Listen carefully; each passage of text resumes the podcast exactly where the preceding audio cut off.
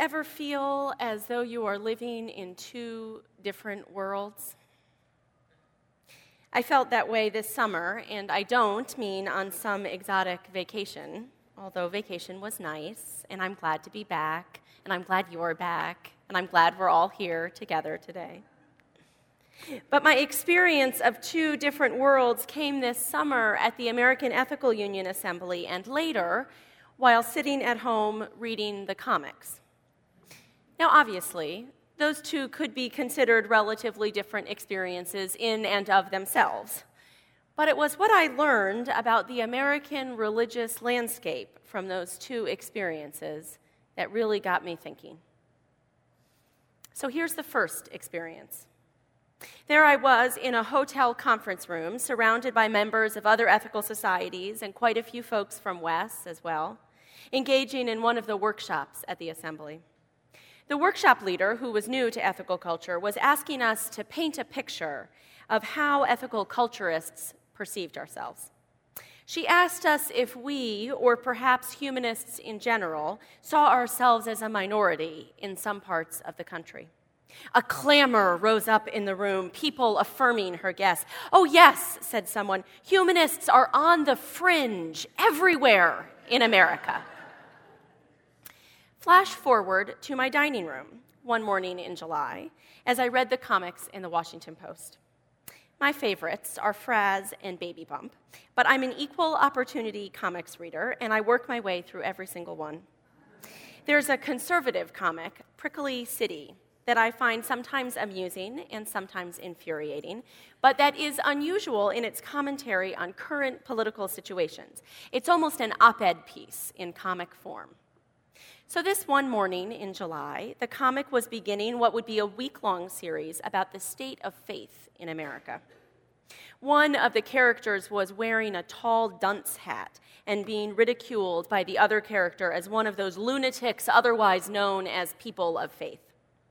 The strip series began with the question Can a devout secularist go more than 10 seconds without insulting people of faith? Went on to charge that people of faith were discriminated against in our increasingly secular society, and ended with a shouting match between the two characters, arguing between faith and reason, heaven and earth, and ultimately resolving their differences with a shared sandwich. I was glad for the rapprochement at the end of the series, but I was disturbed by the overall idea.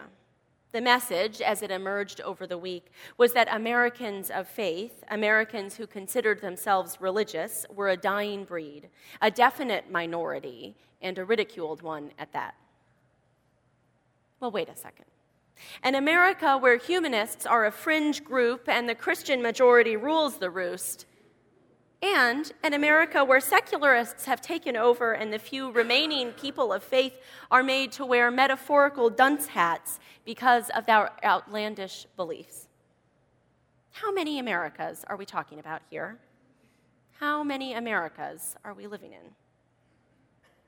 The truth is, of course, that there are far more than two Americas, that indeed America shifts based on our geographic location our age, our perceptions, our understanding of ourselves.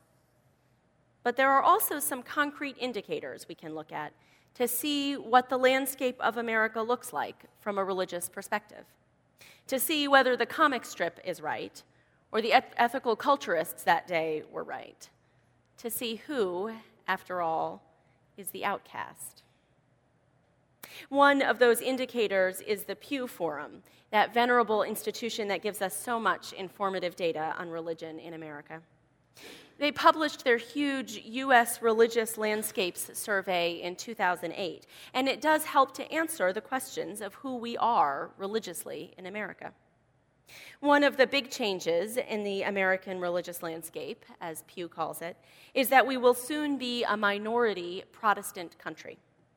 Christianity as a whole still accounts for more than 75% of the population, but that includes Catholics, Mormons, multiple Orthodox churches, any branch of Christianity.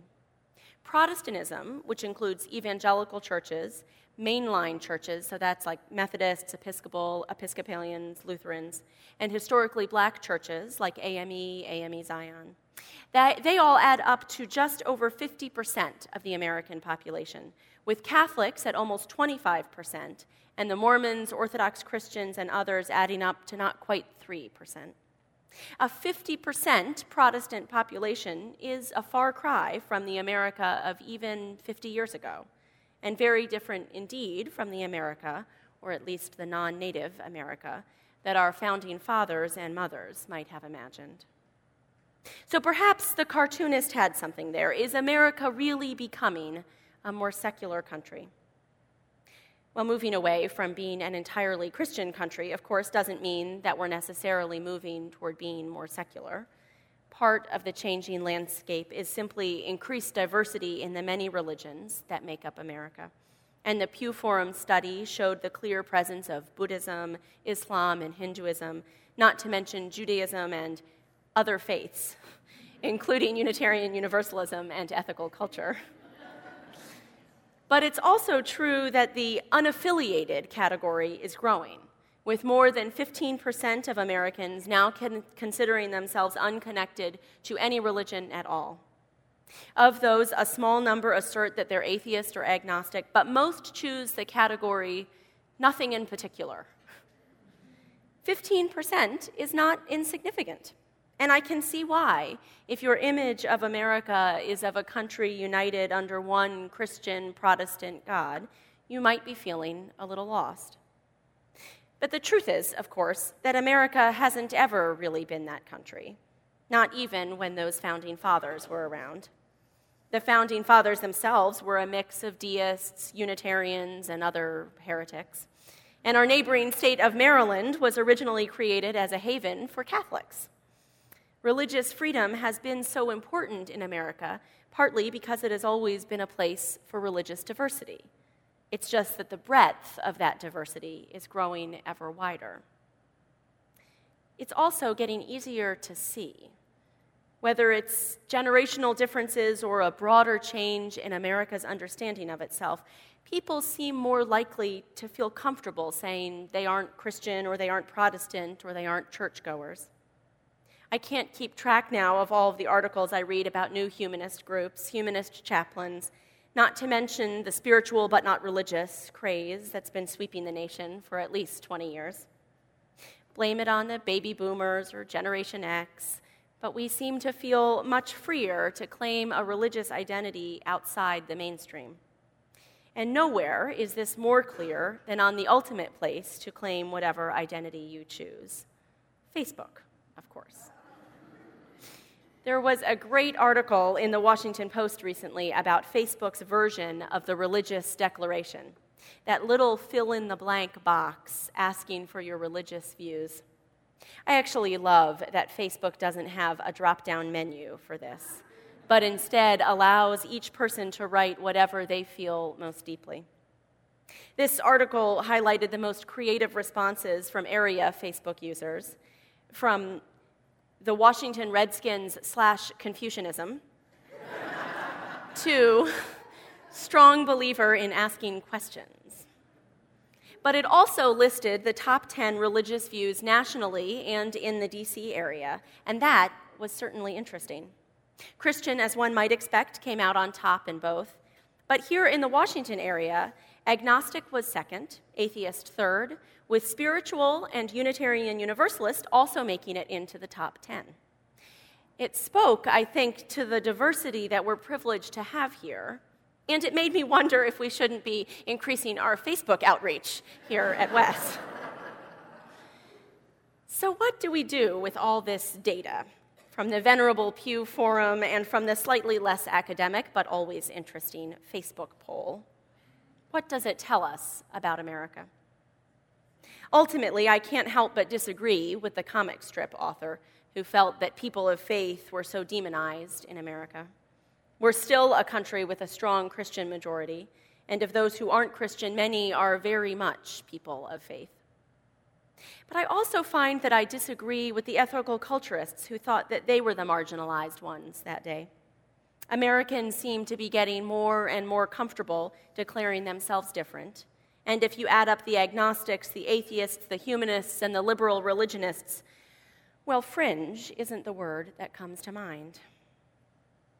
Perhaps part of the confusion, part of that feeling of being somehow on the margins, is that we ethical culturists, we liberal religious people, we're not always quite sure what we are, after all.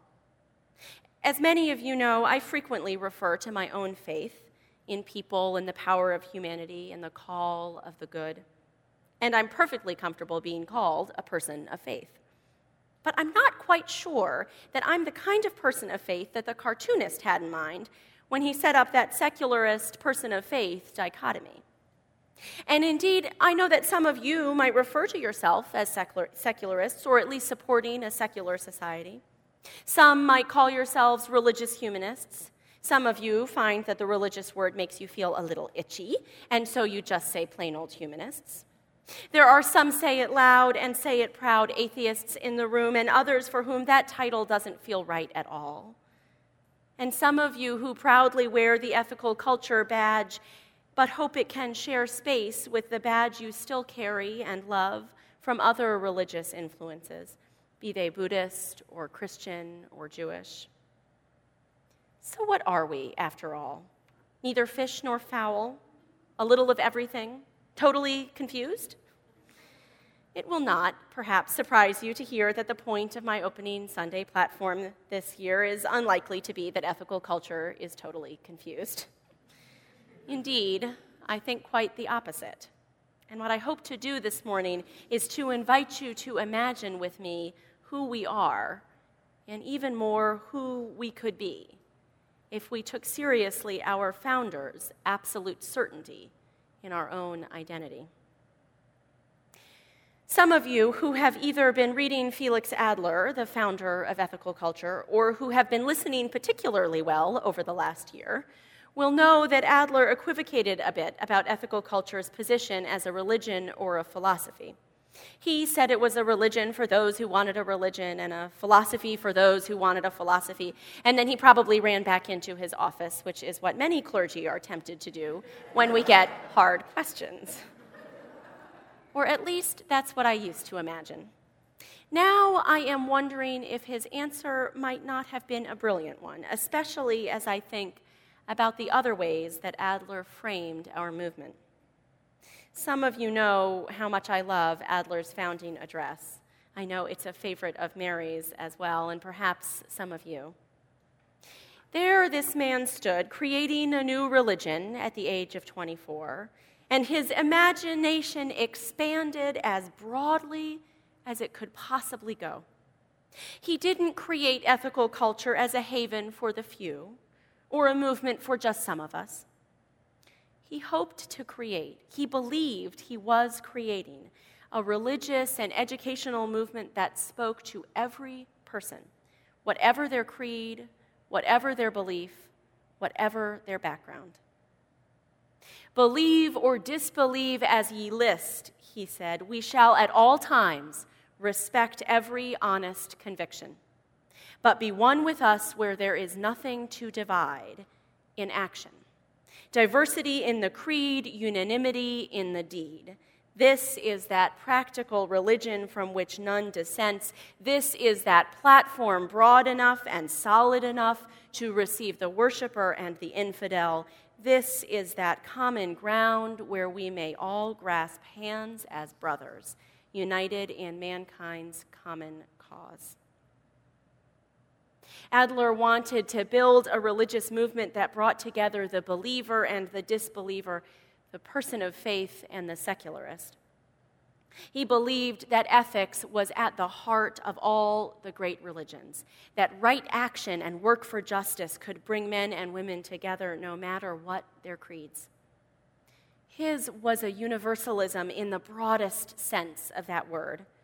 And indeed, Adler worked through the Free Religious Association with Unitarians and Universalists who shared his vision, who believed that America needed a religion that was big enough for the diversity that this country held, that it holds still. Now, what, I wonder, would it mean for us today, for us here in this congregation, if we took Adler seriously, if we took him at his word? We are not, nor will we ever be, the right place for everyone. No individual congregation could be, and no single religious movement is likely to be either. People have preferences for how they spend their Sunday mornings or their Saturday mornings. There's a newness and openness to our time together that might not work for someone who wanted to stay firmly rooted in an older religious tradition. We might be too informal for some people, too formal for others. We do, of course, occupy a particular place in the religious world of Washington, D.C., and I wouldn't want us to become other than who we are. But I wonder sometimes if we are more than we realize. I believe, in fact, that we are already a place for people with a broad spectrum of beliefs, with different feelings about language and tradition and music, who might fill out that blank religious views section on their Facebook pages in wild and wonderful ways. And even more importantly, I think, we also have in common our choice to walk together, to learn how to be together. Adler called ethical culture that practical religion from which none dissents. He was talking about the impulse toward action, the impulse toward the good, the right, the just. We can be, and indeed I think we are, a congregation and a movement that draws people together from all kinds of different places, that stays open to new thoughts and new ideas, new forms and new people because we know that we are pulled together by something that runs deeper than all of this. We stand on solid ground about what we value, what draws us together. And that, I think, is the gift our movement gives us a big, broad tent, yes, but also a clear sense of why we're under that tent, why we have made this place our home. There's one more study that I want to highlight today, one that speaks not just to what religious categories people choose, but how they got there.